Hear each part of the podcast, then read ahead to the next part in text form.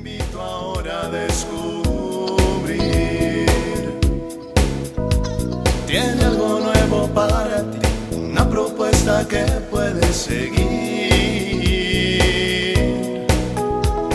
Una verdad que compartir, una nueva forma libre de vivir. Un sencillo estilo de servir, el camino hacia la santidad.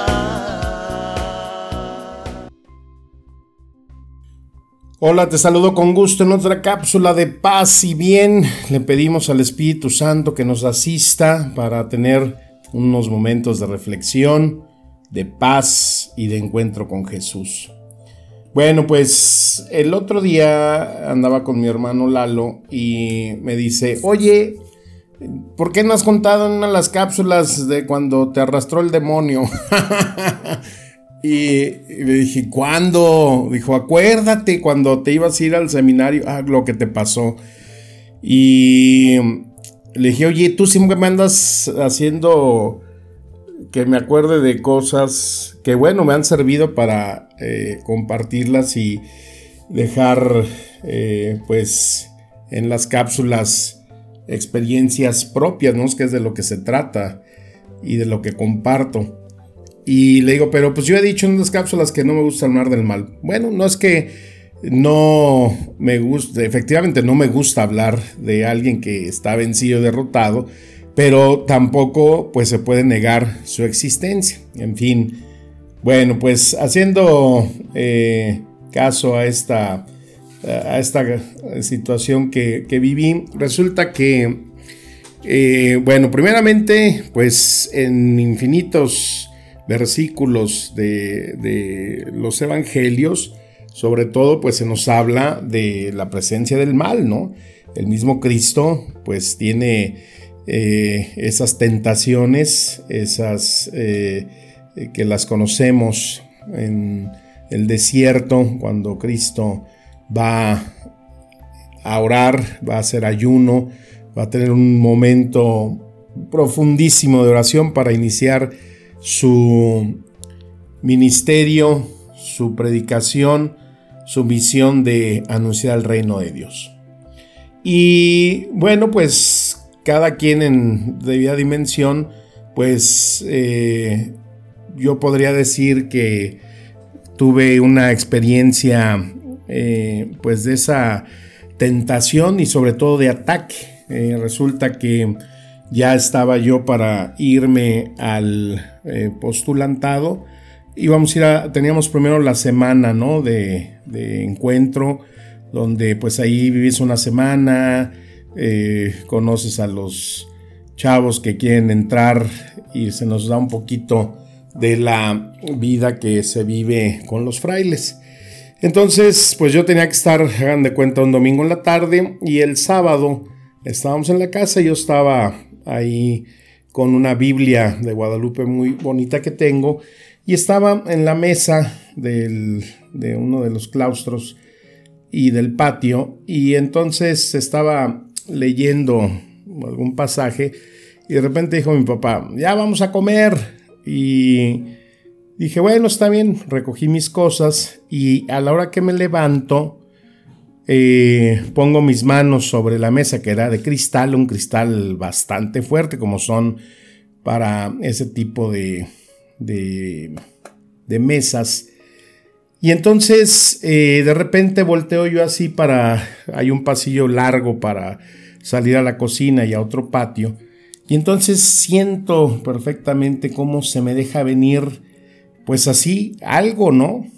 Eh, muy fuerte y escucho un, crujido de vidrios que se rompen y yo todavía volteo y digo, ¿qué pasó? ¿Qué se rompió? Y entonces cuando volteo a la mesa, pues veo que mi mano derecha estaba toda sangrante y pues lo que más me dolía era mi Biblia que se había llenado de sangre, ¿no? Entonces, eh, pues resulta que se había quebrado el vidrio de la mesa y no se me olvida nunca ese ataque, o sea, me atacó el mal, ¿no? Entonces, bueno, pues rápido me llevaron a que me eh, curaran, pues tengo las cicatrices aquí en el dedo gordo, eh, que pues a pesar de tantos años de eso, todavía eh, pues está muy, muy fresca, muy viva esa, esa herida. Y me desanimé. Dije, no, pues a qué voy a ir, cómo voy a ir. en primera no voy a poder manejar hasta allá, porque pues era en el, allá en San Agustín, adelante de Guadalajara.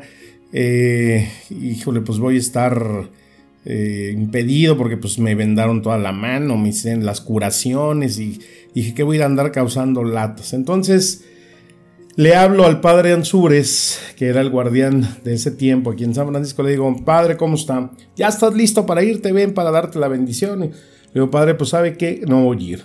¿Por qué? ¿Cómo? ¿Qué pasó? Y ya le expliqué, dijo, no hombre, ahora más que nunca te tienes que ir. Es el diablo que, que te está desanimando para que no vayas. Tú vete, yo me encargo, yo voy a hablar allá, les voy a decir en qué condiciones vas. Y pues me sacó el ánimo el padre, bueno, pues al otro día compré mi boletito de camión, porque había que llegar a Guadalajara, luego tomar la burra que le llamamos, que era un camión de esos viejillos que salían de la central vieja de Guadalajara y hace como dos horas a San Agustín, y yo cargando la maletota, ¿no? De toda la semana que iba a estar, pues fue un, triunfo. Llegué en la noche del domingo y pues todos me veían raro porque traía la mano así como diciendo, ¿y esta qué viene? Y todavía el que estaba encargado nosotros, el gracioso, me puso a lavar trastes, viendo que traía la mano. Bueno, detallitos que dije, eh, algún día me las he de cobrar. Pero bueno, pues parece que no fue efectivo el ataque eh, que se me hizo, porque pues ya llevamos más de 30 años en esto y, y gloria a Dios, ¿no? Eso es lo que yo puedo contar de mi experiencia eh, viva, un ataque. Sin embargo, he comprobado eh, bueno, pues cómo me ha atacado de otras maneras, las tentaciones. Eh, después les platicaré otra, que también fue una tentación muy fuerte en el ermitorio de Tepic.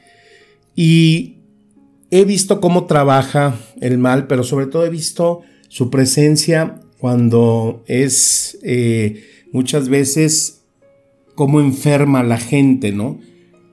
Vemos que el mismo Cristo, en el ejemplo del paralítico que cura, que le dice, eh, mm, vete y no vuelvas a pecar para que no te pase algo peor. El, el pecado enferma, ¿no?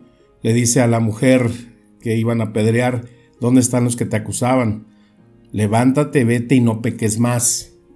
Porque las enfermedades, muchas enfermedades que provienen del mal, son consecuencia del pecado. Dios jamás nos va a enviar un mal o nos va a enfermar. Él es la sanidad, Él es la, el espíritu. Pero encontramos que el mismo Cristo nos advierte, ¿no? Allí en el eh, Evangelio de, de Marcos, nos dice en el capítulo 16, estas señales los van a acompañar a los que han creído en mí.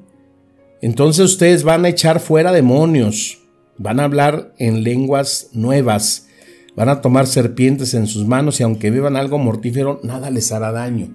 O sea, nos advierte que hay un ataque, nos dice también muy claramente en Efesios que nuestra lucha no es contra seres humanos, sino contra poderes y contra autoridades, contra potestades que dominan este mundo de tinieblas, contra fuerzas espirituales malignas en las regiones celestiales.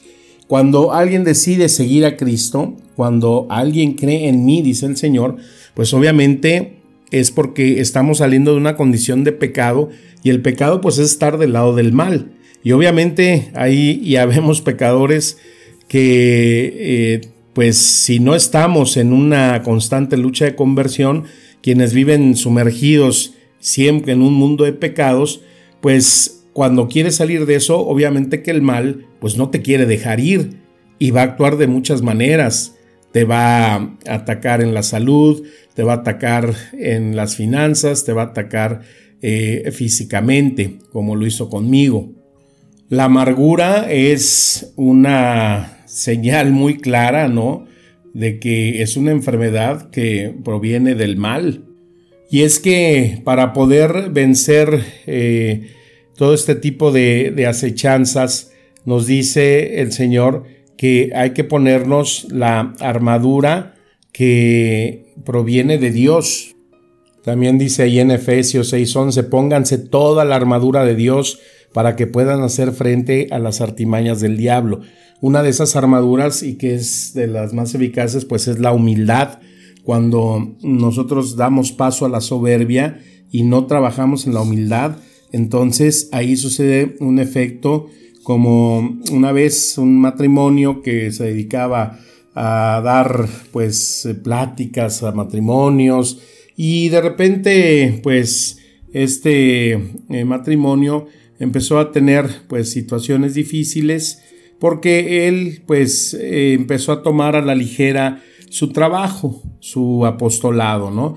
Él empezó pues a a decir como que él ya tenía todo superado, controlado, eh, los aspectos del matrimonio. Y pues ante una situación así de, soberbia, ¿no? Que él ya sabía manejar y sabía todos los problemas sabios y por haber, pues ándale, ¿no? Que el demonio le da su buena desconocida. El demonio lo primero que hace es vengarse.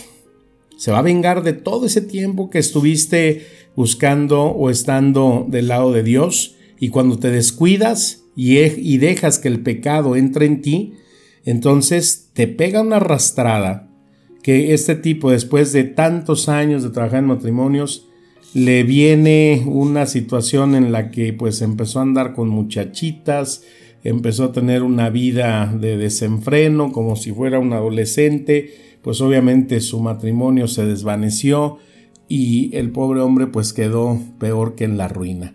Eso es lo que hace el demonio. Eso es su venganza cuando eh, tú te descuidas y dejas que él entre cuando bajas la guardia y esas armaduras de las que nos dice Pablo es algo que nos está constantemente eh, perjudicando en la vida. Otro consejo que nos da ahí mismo en Efesios en el capítulo 4, si se enojan, no pequen, no dejen que el sol se ponga estando aún enojados, ni den cabida al diablo.